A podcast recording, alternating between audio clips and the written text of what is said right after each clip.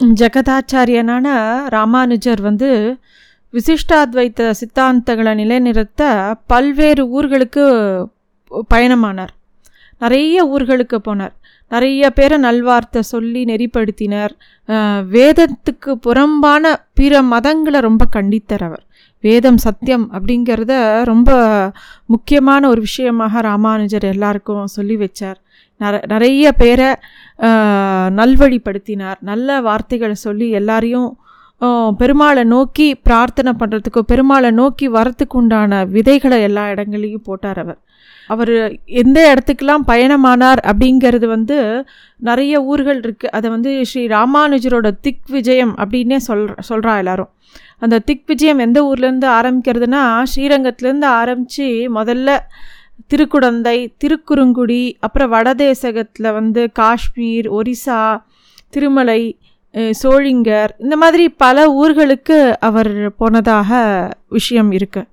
எல்லாமே வந்து ராமானுஜரோட வாழ்க்கை வரலாறில் இருக்குது திருக்குறுங்குடியில் வந்து ரொம்ப ஒரு ஆச்சரியமான ஒரு விஷயம் என்னன்னாக்கா திருக்குறுங்குடியில் ராமானுஜர் வடிவழகிய நம்பிய சேவிச்சுட்டு அங்கே நிற்கும்போது பெருமாள் ஒரு சுவையாக ஒரு விஷயம் கேட்டாராம். எல்லாருக்கும் நானும் உபதேசம் பண்ணினேன் நீயும் உபதேசம் பண்ணுற ஆனால் நீ சொல்கிறத எல்லாரும் பின்பற்றாளே. நான் சொன்னதை யாருமே கேட்கலையே. பெருமாளே கீதாச்சாரியனாக இருந்துட்டு பகவத்கீதையை சொல்லி எவ்வளவோ நல்ல சத்விஷயங்களை சொன்னால் கூட அதை கேட்காம ராமானுஜர் வந்து சொல்லவும் எல்லாரும் உடனே எல்லாரும் அடியார்களாக ஆறாளே? எப்படின்றது திருக்குடுங்குடி நம்பிக்கை ஒரே ஆச்சரியம். அது கேட்குறார் அவர். அதுக்கு ராமானுஜரும் வந்து எனக்கு ஒரு ஆசனம் வேண்டும். நீ ஒரு என்கிட்ட என்னை ஆச்சாரியனாக தியானிச்சுட்டு கேளுன்னு அதுக்கு உண்டான அர்த்தம் சொல்கிறேன் அப்படின்னு சொல்கிறாராம் அப்போ வந்து ராமானுஜர் வந்து சொல்கிறாராம் வடிவழகிய நம்பி நீ வந்து கிருஷ்ணனா இருந்துட்டு யான் பெரியன் யான் பெரியன்னு சொல்லி சொன்ன நான் வந்து எல்லார்கிட்டேயும் ஒன்றை காமிச்சு அரங்கனே அரங்கனே இவன் தான் பெரியவன் அரங்கன் தான் பெரியவன் எல்லார்கிட்டேயும் ரங்கன் தான் பெரியவன் சொல்கிறேன் அது வந்து அதுக்கு தான் அதுக்கு விசேஷம் ஜாஸ்தி. ஒரு ஆச்சாரியன் மூலமாக பகவானை காட்டி கொடுக்கறதுங்கிறது ஒரு பெரிய விசேஷமான விஷயம் இல்லையா? அப்படின்னு ராமானுஜர் அவரை கேட்டாராம். அதனால் அவருக்கு வைஷ்ணவ நம்பி அப்படிங்கிற பேர் கூட உண்டு திருக்குறுங்குடி பெருமாளுக்கு. இந்த மாதிரி ஒரு சுவாரஸ்யமான கதை உண்டு.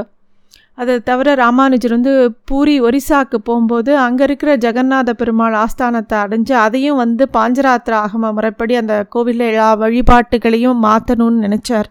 ஆனால் அங்கே இருக்கிற பெருமாள் வந்து அவரோட கனவுல தோன்றி இங்கே வந்து அவள் என்ன பின்பற்றாலோ அதுபடியே நடக்கட்டும் நீங்கள் எதுவும் மாற்ற வேண்டான்னு பெருமாள் சொல்லவும் அது அதன்படியே பெருமாள் வந்து இவர் ஆச்சாரியனும் அங்கே வந்து எம்பார் மடம் அப்படின்னு ஒன்று மட்டும் ஏற்படுத்திட்டு அங்கே இன்னும் அது இருக்குது அதே மாதிரி கூர்ம க்ஷேத்திரத்துக்கு போகிறார் அங்கே போனால் அங்கே வந்து ஒரு சின்ன விஷயம் எல்லாருக்கும் ஒரு மனசு வேறுபாடு இருக்குது அந்த கூர்ம க்ஷேத்திரத்தில் அங்கே இருக்கிறது சிவலிங்கமா கூர்மாவதாரமா அப்படிங்கிற ஒரு கேள்வி எல்லாருக்கும் இருக்காங்க அங்கே.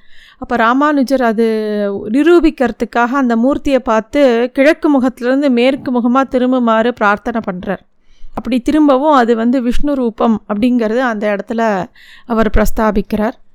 அதே மாதிரி திருமலையிலையும் அதே மாதிரி ஒரு விஷயம் நடக்கிறது. திருப்பதி பெருமாள் வந்து சிவலிங்கமா இல்லை விஷ்ணு தெய்வமா அப்படின்னு. இது அந்தந்த கோவிலுக்கு உண்டான முறையை பின்பற்றத்துக்காக எல்லாருக்கும் அந்த ஒரு விஷயம் தெரிய வேண்டியிருக்கு. அப்போ வந்து ராமானுஜர் தான் அங்கே வந்து சங்கு சக்கரம் அதே மாதிரி சிவனோட கையில் வைக் வேண்டிய உடுக்கையும் எல்லாத்தையும் பெருமாள் முன்னாடி வச்சு கதவை சாத்துறா. பெருமாள் வந்து சங்கு சக்கரத்தை ஏற்றுக்கிறார் அதையும் அந்த இடத்துலையும் ஸ்ரீமன் நாராயணன் தான் அது அப்படி அந்த தெய்வம் அப்படிங்கிறத அவர் வந்து உறுதி செய்கிறார் இதுக்கு நடுவில் ஸ்ரீரங்கத்தில் மாரநேர் நம்பி அப்படின்னு ஒரு ரொம்ப உத்தமமான ஒரு சிஷ்யர் இருக்கார் ராமானுஜருக்கு.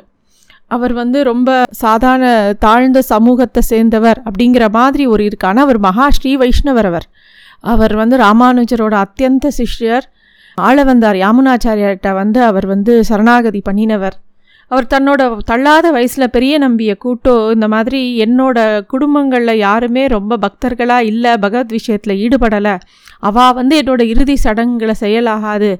நான் ஒரு ஸ்ரீ வைஷ்ணவன் நீயும் ஒரு ஸ்ரீ வைஷ்ணவன் நீ தான் எனக்கு காரியம் பண்ணணும் அப்படின்னு பெரிய நம்பியை பிரார்த்தனை பண்ணுறார் பெரிய நம்பியும் அவ்வாறே அதே மாதிரி பண்ணுன்னு சொல்லி மாரணையை நம்பி இறந்த அப்புறம் அவரே எல்லா விஷயங்களும் அதாவது இறுதி காரியங்கள் பூரா அவர் தான் பண்ணுறார் அதை வந்து மித்த சிஷ்யா எல்லாம் கண்டிக்கிறா. அது எப்படி மாரணையர் நம்பிக்கை எப்படி பெரிய நம்பி பண்ணலாம்? அவர் வந்து உயர்ந்த குலத்தை சேர்ந்தவர் பார இது பெரிய நம்பி அவர் எப்படி எப்படி பண்ணலாம் அப்படின்னு போய் அந்த விஷயத்தை ராமானுஜர்கிட்ட போய் சொல்கிறா ராமானுஜருக்கு தெரியாதா? ரெண்டு பேருமே ஸ்ரீ வைஷ்ணவா? எது பெரிய தன்னோட ஆச்சாரியனான பெரிய நம்பியோட மனசு ராமானுஜருக்கு நல்லா புரியும். ஆனால் மித்தவாளுக்கு புரியணுங்கிறதுக்காக இந்த கேள்வியை அவர் கூப்பிட்டு கேட்க அதுக்கு பெரிய நம்பியும் சொல்கிறார் பக்ஷியான ஜடாயுக்கு ராமரே வந்து சம்ஸ்காரங்கள் செய்யலையா? இல்லை விதுரருக்கு தர்மபுத்திரர் செய்யலையா? மாரநேர் நம்பி ஜடாய ஜடாயுவை விட தாழ்ந்தவரா? இல்லை நான் தான் ராமனை விட வஸ்தியா? நம்ம எல்லா அவ அவர் வந்து பெருமாளை சரணாகதி பண்ண ஸ்ரீ வைஷ்ணவன் இல்லையா? அவர் வசதி இல்லையா? அவருக்கு நான் பண்ண வேண்டாமா? அப்படின்னு மார நம்பி நம்பியோட சம்ஸ்காரத்தை பண்ணதை பற்றி பெரிய நம்பி ஒரு விளக்கம் கொடுக்குறார். அதாவது ஜாதிகள் அப்படிங்கிறதெல்லாம் நம்மளாக வகிச்சிக்கிறது. பெருமாள் முன்னாடி எல்லாரும் ஒன்று அப்படிங்கிறதுல ராமானுஜர் ரொம்ப தீர்க்கமாக எல்லாரையும் நல்வழிப்படுத்தினார். எல்லாரையும் ஸ்ரீ வைஷ்ணவாலாக இருக்கணுங்கிறார் ஸ்ரீ வைஷ்ணவங்கிறது ஒரு மதம் கிடையாது. அது ஒரு வாழ்க்கை முறை. அது பகவானை அடையணுங்கிற ஒரே நோக்கத்தோடு இருக்கக்கூடிய ஒரு மனசு இருக்கணும். அதே மாதிரி ஆச்சாரியனை முன்னிட்டு பெருமாளை சரணாகதி பண்ணணும். தா அதைத்தான் ராமானுஜர் எல்லா இடத்துலையும் சொல்லின்னு வந்தார். யாரையும் தாழ்ந்தவா பெரியவா அப்படின்லாம் அவர் யாரையுமே இது பண்ணல. எல்லாரையும் சேர்த்துண்டார். இந்த இடத்துல அந்த கதை இந்த கதை அதை தான் திருப்பியும் திருப்பியும் நம்ம எல்லாருக்கும் ஞாபகப்படுத்துகிற ஒரு விஷயம். ஒரு நாள் ஒரு காது கேட்காத வாய் பேச முடியாத ஒரு பக்தன் வரான். வந்து ராமானுஜரை பார்த்து வேணும்னு கேட்குறான். அவனோட சபிக்கையால் கேட்குறான். ராமானுஜர் கிட்ட வரான். ராமானுஜர் வந்து அவன் அவன் என்ன கேட்குறான்னு அவருக்கு புரியறது. அவனுக்கு வந்து எப்படி எந்த உபதேசமும் பண்ண முடியாது. ஏன்னா அவனுக்கு காது கேட்காது. அவன் எந்த மந்திரத்தையும் சொல்ல முடியாது. ஏன்னா அவனால் திருப்பி பேச முடியாது. நேராக என்ன பண்ணுறார் அவனை வந்து ஒரு அறைக்கு கூட்டின்னு போய் கதவை சாத்துறார். சாத்திட்டு அவனை உட்காத்தி வச்சு அவன் கிட்ட போய் தன்னோட காலை எடுத்து அவன் தலை மேலே அமுக்கி பெருமாளை நோக்கி பிரார்த்தனை பண்ணுறார் இந்த க இந்த பிள்ளைக்கு வந்து நீ தான் மோட்சம் கொடுக்கணும் அப்படின்னு சொல்லி பிரார்த்தனை பண்ணுறார் அவனுக்கு அந்த ராமானுஜரோட பாதம் தலைமையில் பட்டதுனால அவர் என்ன பண்ணுறாருன்னு புரியறது அவனும் பிரார்த்தனை பண்ணுறான் இதை ஒரு சாவி துவாரத்தினால அந்த அறையோட சாவி போடுற துவாரம் இருக்கு இல்லையா அது வழியாக பார்க்குறார் குரத்தாழ்வான். அதை பார்த்த உடனே குரத்தாழ்வானுக்கு துக்கம். அப்படியே தொண்டை அடைக்கிறது. ஐயோ நான் செவிடு ஊமையாக பிறந்திருந்தேன்னா இந்த இந்த பாக்கியம் எனக்கு கிடச்சிருக்குமே. ஆச்சாரியனோட திருவடி என் தலை மேலே பட்டிருக்குமே. எனக்கு இந்த மாதிரி ஒரு இது கிடைக்கலையே. ஆச்சாரியன் எவ்வளோ கருணை இருந்தால் தன் காலை தூக்கி அந்த புள்ள தலையில் வச்சு உடனே மோஷத்தை கொடும் அப்படின்னு சொல்லி பெருமாளை பிரார்த்தனை பண்ணுவார். இந்த மாதிரி எனக்கு ஒரு பாக்கியம் கிடைக்கலையே அப்படின்னு சொல்லி குரத்தாழ்வான் நினச்சாராம். அது மாதிரி நிறைய சம்பவங்கள். அந்த காலத்தில் ஒரு கிருமி கண்ட சோழன்னு பேர். அவன் ஒரு சோழ ராஜா இருந்தான். அவனுக்கு வந்து ராமானுஜரை கண்டாலே பிடிக்காது. ராமானுஜர் வந்து சைவத்துக்கு எதிராக பிரச்சாரம் பண்ணுறார் அப்படின்னு அவராக நினச்சுண்டு அவரை வந்து கூப்பிட்டு அவரை சிறையில் அடைக்கணும்னு அவன் நினைக்கிறான். அப்போ வந்து சிஷியர்கள்லாம் வந்து ராமானுஜர்கிட்ட கெஞ்சி கேட்டு நீங்கள் எங்களுக்கு சம்பிரதாயத்துக்கு ரொம்ப தேவை. நீங்கள் ரொம்ப பத்திரமா இருக்கணும். எங்களோட வாங்கணும் அவருக்கு அவர் அழிச்சின்னு போய்ட்றான். அப்போ கூரத்தாழ்வான் என்ன பண்ணுறார் எப்படி இருந்தாலும் ராமானுஜர் தப்பிச்சு போயிட்டா அப்படின்னு தெரிஞ்சதுன்னா அவரை துரத்திண்டு போவாங்கிறதுக்காக தான் தான் ராமானுஜர்னு சொல்லி ராமானுஜரோட காஷியத்தை எடுத்துகிட்டு அவர் கட்டின்றார். உடனே அந்த கிருமி கண்ட சோழனும் இவரை தான் ராமானுஜர் நினச்சி இவரை ரொம்ப துன்புறுத்தி இவரோட கண்ணெல்லாம் இது பண்ணு கண்ணை வந்து எடுத்து அந்த மாதிரிலாம் ரொம்ப கொடுமைப்படுத்துகிறான் இன்னொரு பக்கம் ராமானுஜருக்கு வந்து காவி வேஷ்டி இல்லாமல் வெள்ளை வேஷ்டியை கட்டி அவரை யாருக்கும் தெரியக்கூடாதுன்னு சிஷ்யர்கள்லாம் அழிச்சின்னு போகிறார் ராமானுஜரும் கொங்கு மண்டலம் வழியாக கொங்கு பிராட்டி எல்லாம் பார்த்துட்டு அப்படியே வந்து மேல்கோட்டையை நோக்கி போகிறார் மேல்கோட்டை கிட்ட போகும்போது அங்கே தொண்டனூர் ஏரி ஒன்று இருக்குது அங்கே வந்து அங்கே அங்கே ஒரு ஏரி இருக்குது ராமானுஜர் அவர் தன் சிஷ்யர்களோட கொங்கு தேசத்திலிருந்து அப்படியே மேற்கு நோக்கி போயிட்டே இருக்கார். மிதிலாபுரி சாலக்கிராமம் என்ற கிராமத்தை அடையிறார். அங்கே பல பேர் ஜெயின மதத்தை சேர்ந்திருக்கிறாவா? எல்லார்கிட்டேயும் திருத்தி பண்ணிக்கொள்கிறார் முதலியாண்டான் என்னன்னு சொல்லக்கூடிய அவரோட ஒரு சிஷ்யர் அதாவது தாசரதி அப்படின்னு சொல்கிறார் அவரை வந்து அந்த குளத்தில் தன்னோட திருவடியை வச்சு அந்த குளத்தில் கால் அலம்ப சொல்கிறார் அந்த குளம் தான் இன்னும் ஸ்ரீபாத தீர்த்தம் அப்படின்ற பேர் உண்டு அந்த குளத்துக்கு. அதை பருகிய மக்கள் எல்லாருமே அதுக்கப்புறமா ஸ்ரீ வைஷ்ணவாலாக மாறினாலாம் அந்த தேசத்து அரசர் பேர் விட்டல் தேவராயன்னு பேர். அவனோட பெண்ணை ஏதோ ஒரு பிரம்மராட்சஸ் பிரிச்சிருக்கு அப்படின்னு அவன் ரொம்ப வருத்தப்பட்டுன்னு என்னெல்லாமோ வைத்தியம் பார்க்குறான் எதுவும் சரியாக போகலை. ராமானுஜரோட சீடர்கள்லாம் ராமானுஜரோட மகிமையை பார்த்து சொல்லவும் அவன் வந்து ராமானுஜரை வந்து பிரார்த்தனை பண்ணுறான் உடனே அந்த பொண்ணை குணமடைய செய்யும்படி சொல்கிறார் அவரும் குணமடைய செய்கிறார் அன்னியிலேருந்து அவனும் ராமானுஜரோட பரம சிஷ்யனாக மாறிடுறான்.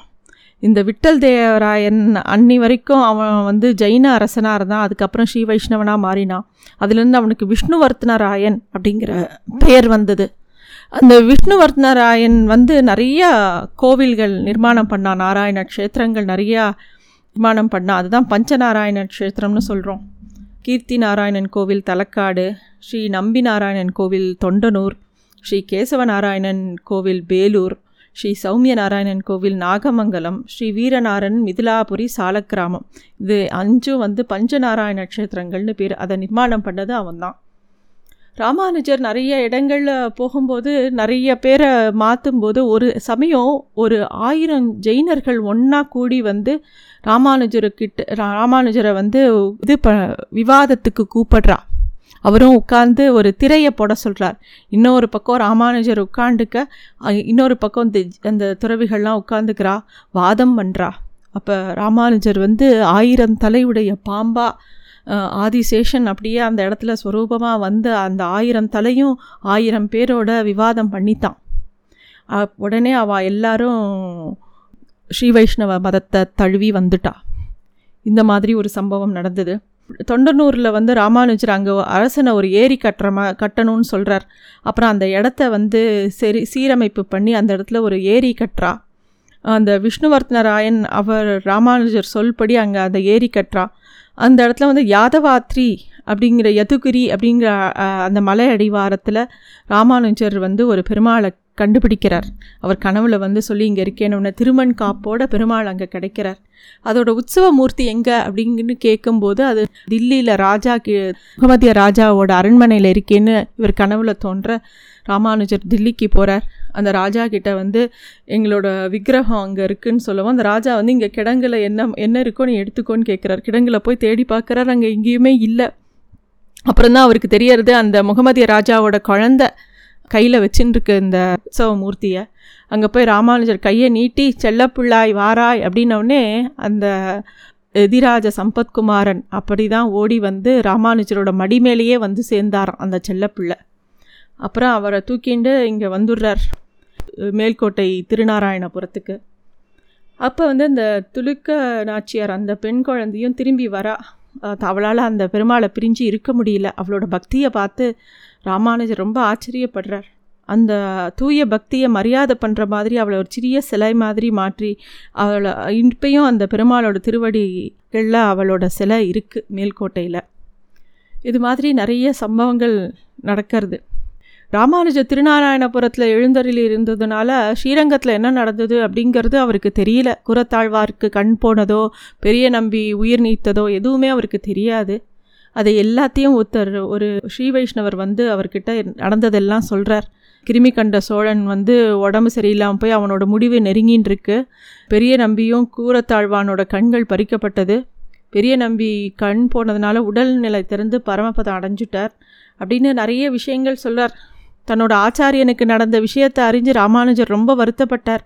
ஆனால் வந்து கிருமி கண்ட சோழனோட ஆபத்து இனிமே இல்லைங்கிறது தெரிஞ்ச உடனே மன நிம்மதி அடைஞ்சார் அவர். அந்த சமயத்தில் ராமானுஜரோட மனசு கோணாத வண்ணம் சாமர்த்தியமாக எல்லா விஷயங்களும் அதாவது நல்ல விஷயங்களும் சரி துக்க விஷயங்களும் சரி ஒரு சாமர்த்தியமாக ஒரு தூது மாதிரி வந்து சொன்ன அவரை தான் மாறொன்றில்லா மாருதி சிறியாண்டான் அப்படின்னு சொல்லி அவருக்கு ஒரு பெயர். அந்த ஸ்ரீ வைஷ்ணவன் பேர். அங்கேருந்து உடனே ராமானுஜர் திருநாராயணபுரத்துலேருந்து ஸ்ரீரங்கத்துக்கு கிளம்புறார். கிளம்பரிச்ச திருநாராயணபுரத்தில் இருக்கிறவா எல்லாரும் ராமானுஜரை விட்டு பிரியம் இல்லை பிரியறதுக்கு மனசு இல்லை.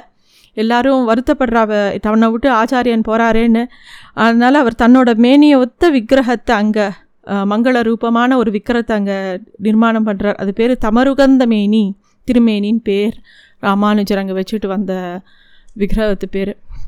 திரும்பி வந்த வரும்போது வர வழியில் குரத்தாழ்வானை சந்திக்கிறார். காஞ்சிபுரத்தில். காஞ்சிபுரத்தில் வரதராஜஸ்தவத்தை குரத்தாழ்வான் சொல்ல எப்படியாவது ரா ராமானுஜர் பிரார்த்தனை பண்ணுற குரத்தாழ்வானுக்கு கண்ணு வேணும்னு சொல்லி. ஆனால் குரத்தாழ்வான் என்ன சொல்கிறாருன்னா என்னோட ஆச்சாரியனையும் பெருமாளையும் பார்த்த கண்கள் வேறு எதையும் எனக்கு பார்க்க விருப்பம் இல்லை. எனக்கு மோட்சம் மட்டுமே போதும் அப்படின்னு பிரார்த்தனை பண்ணுறார் அதை கேட்டு ராமானுஜருக்கு வருத்தமாக இருந்தாலும் குரத்தாழ்வானோட பக்தி அவரை வந்து ரொம்ப வியக்க வைக்கிறது. ஒரு முறை திருமாலிருஞ்சோலையில் அந்த இருக்கிற திவ்ய தேசத்தில் வந்து சுந்தரத்தோளுடையான் அதாவது சுந்தரபாகுன்னு பேர் அங்கே இருக்கிற பெருமாள் பேர். அங்கே வந்து கோத நாச்சியார் நூறு தடா வெண்ணெய் அக்கார இடசல் பண்ணித்தர மாதிரி ஒரு பாசுரம் பாடியிருக்கா. அதை வந்து அவள் நிறைவேற்றினதா தெரியலை. அதனால் ராமானுஜர் வந்து அவருடைய அண்ணாவாக இருந்து அந்த கோதையோட அண்ணன் அப்படிங்கிறனால அந்த அவளோட வாக்கை வந்து நிறைவேற்றுறார் நூற்றி எட்டு தடா அக்கார இடசல் பண்ணி அந்த பெருமாளுக்கு சமர்ப்ப சமர்ப்பிக்கிறார். அதனால் ராமானுஜருக்கு கோயில் அன்னர் கோதாத்ரஜர் திருப்பாவை ஜீயர் அப்படிங்கிற பெயர் உண்டு. பெரும்பதூர் மாமுனிக்கு பின்னாநாள் வாழியே வாழியேன்னு வரும். அதாவது ஸ்ரீபெரும்பதூர் மாமுனி யார்? ராமானுஜர். ராமானுஜருக்கு பின்னாநாள் வாழியனா அவளோட தங்கையான ஆண்டாளுக்குன்னு வாழி திருநாமம் வரும். அப்புறம் ராமானுஜரோட எல்லா சிறப்பையும் சேர்த்து ராமானுஜ நூற்றந்தாதின்னு சொல்லிட்டு ராமானுஜரோட சி முக்கியமான சிஷ்யரில் ஒருவரான திருவரங்கத்தமுதனார் எழுதினார். அது வந்து இப்போவும் வந்து எல்லா கோவில்கள்லையும் நாலாயிரம் திவ்ய பிரபந்தத்தோட சேர்ந்து இதை சேவிக்கப்படுறது. இதை தனியாக சேவிக்கிறதில்ல அதை பிரபந்தத்தோட சேர்த்தி அப்படிங்கிறது தான் அதில் ரொம்ப விசேஷமான ஒரு விஷயம். காலங்கள் ஓடுறது ராமானுஜருக்கு திருமேனி தளர்ச்சி அடையிறது அவருக்கு வயசாகிறது அதில் இன்னொரு ஒரு சுவாரஸ்யமான விஷயம் ஒரு சமயம் ஸ்ரீரங்கத்தில் காவேரி கரையோரம் குழந்தையெல்லாம் வந்து கோவில் ந நடக்கிற பூஜையெல்லாம் பாசாங்கு பண்ணி விளையாடின்னு இருக்கா. அப்போ மணலில் கோயில் கட்டி பெருமாளோட சிறிய சின்ன மூர்த்தியை வச்சு பெருமாளுக்கு மண்ணையே உணவு மாதிரி பண்ணி நைவேத்தியம் பண்ணுறா அப்போ முதல்ல பிரசாதம் யார் ஸ்வீகரிச்சுக்கணுன்னா ஆச்சாரியன் அந்த அந்த கோவில் ஜீயர் தான் ஸ்வீ ஸ்வீகரிச்சுக்கணும் அதுபோல் அந்த குழந்தையில ஜியோ அப்படின்னு சத்தமாக சொல்கிறா அந்த இடத்துல ராமானுஜர் அந்த இடத்த கடக்கும்போது இது காதில் விழருது உடனே அவர் வந்து அந்த அழைப்பை கேட்டு வந்து அந்த மண் பெருமாளுக்கு பறிக்கப்பட்ட அந்த மண் பிரசாதத்தை அந்த குழந்தைகிட்டேருந்து வாங்கிக்கிறார். அது வந்து ராமானுஜரோட ஒரு எளிமையை காட்டுறது. அவர் எல்லா இடத்துலையும் பெருமாளை பார்த்தார். அந்த குழந்தைகளோட செயல்லையும் பெருமாள் பார்த்தார். ஸ்ரீபெரும்புதூரில் ராமானுஜர் பிறந்த ஊரில் அவரோட விக்கிரகத்தை பிரதிஷ்டை பண்ணணும்னு சொல்லிட்டு சிஷ்யர்கள்லாம் ஆசைப்படுறா. அப்போ வந்து ராமானுஜர் மாதிரியே ஒரு உருவத்தை எது சரி பண்ணி அங்கே வைக்கிறா. அந்த திருமேனிக்கு தான் உகந்தமேனி அப்படிங்கிற பேர் உண்டு. ராமானுஜருக்கு வயசாயிண்டே போகிறது அப்போ ஒரு நாள் வந்து குரத்தாழ்வான் வந்து என்ன பண்ணுற ரங்கநாத சுவாமியை சேவிச்சு தனக்கு மோட்சம் வேணும் தன் சம்பந்தப்பட்ட எல்லாருக்குமே மோட்சம் வேணும்னு குரத்தாழ்வான் கேட்க உடனே ரங்கநாதரும் தந்தோம் தந்தோம் உம்முடைய தொடர்புடைய அனைவருக்கும் முக்தி தந்தோம் ஆழ்வானே அப்படின்னு சொல்லிட்டாராம். அதை வந்து கேள்விப்பட்டவுடனே ராமானுஜர் அப்படியே ஆனந்த கூத்தாடினாராம் தன்னோட மேல் துண்டை தூக்கி போட்டு.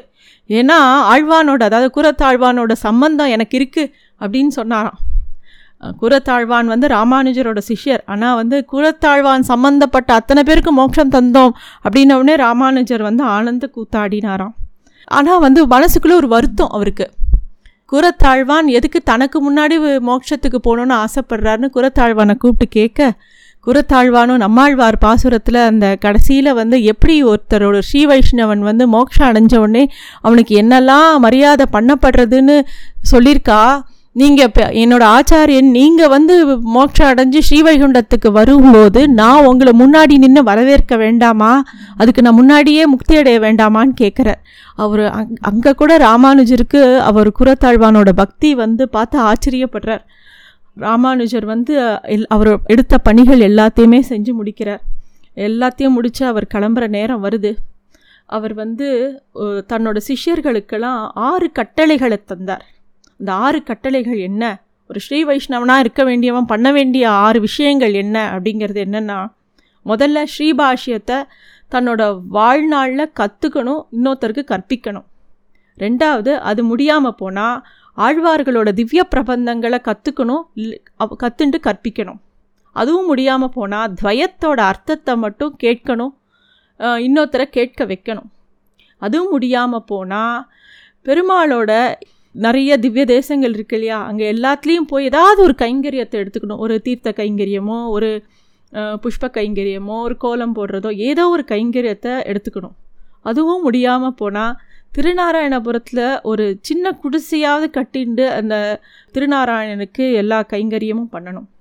அதுவும் முடியாமல் போனால் ஏற்கனவே ஒரு ஸ்ரீ வைஷ்ணவர் இருப்பார் இல்லையா? அவரோட நிழல்லையாவது ஒதுங்கி இருக்கணும். அப்படிங்கிற இந்த ஆறு விஷயத்தையும் சொல்கிறார் ராமானுஜர். அப்புறம் அவரோட கடைசி நேரத்தில் வந்து தன்னோட தலையை எம்பார் மடியிலையும் தன்னோட திருவடியை வடுக நம்பியில் ஓட மடியிலையும் வச்சுட்டு அப்படியே தன்னோட பரமபதத்தை அடையிறார் அவர். இப்போ ஸ்ரீரங்கத்து பெருமாளுக்கு ராமானுஜர்னா ரொம்ப பிரியம். அவர் வந்து எங்கேயுமே ராமானுஜரை விட்டு பிரியறதுக்கு மனசே இல்லை. அதனால் தன்னோட வசந்த மண்டபத்தையே தயார் பண்ணி அங்கேயே ராமானுஜரோட திருமேனியை அங்கேயே அந்த பூமிக்கடியில் திருப்பள்ளி படுத்துகிறா அந்த இடத்துல இப்போ கூட ராமானுஜரோட தானான திருமேனி இருக்குது இது எல்லாரும் போய் சேவிக்கலாம். இதுதான் ராமானுஜர் அவரோட வரலாறு. ராமானுஜரோட இன்னும் விரிவான வரலாறு படிக்கணுன்னா நிறைய புத்தகங்கள் இருக்குது எல்லாரும் வாங்கி படிக்கலாம். இது வந்து ராமானுஜர் வந்து ஒரு பெரிய தீ தீர்க்கதரிசி. நிறைய விஷயங்கள் ந நல் விஷயங்களை நமக்காக ரொம்ப எளிமைப்படுத்தி பண்ணி வச்சுட்டு போயிருக்கார். நம்ம எல்லாரும் நல்ல விதமாக பெருமாளை எப்படி அடையணுங்கிறதுக்கு எப்பயுமே இந்த ஆச்சாரிய புருஷர்கள்லாம் ஊர்லேருந்து இன்னொரு ஊருக்கு பயணம் படணும்னா அந்த ரோடு ரொம்ப சீராக இருக்கணும் இல்லையா? அது மாதிரி நம்ம வந்து பகவானை நோக்கி போக வேண்டிய வழி ரொம்ப சீராகவும் சிறப்பாகவும் இருக்கணுங்கிறதுக்காக நமக்கு ரொம்ப சுலபமான வழிகளை நமக்காக பண்ணி வச்சுட்டு போயிருக்கா? ராமானுஜரை எப்பயுமே மனசில் தியானம் பண்ணிட்டோன்னா நமக்கு வேணுங்கிற ஆச்சாரிய தியானம் வந்து எப்பயுமே நம்மளை நல்வழிப்படுத்தும். எல்லாருமே அதை பண்ணணும் ராமானுஜ அடிகளே சரணம் thanks for listening to stories under the tree a Vivikta naturals initiative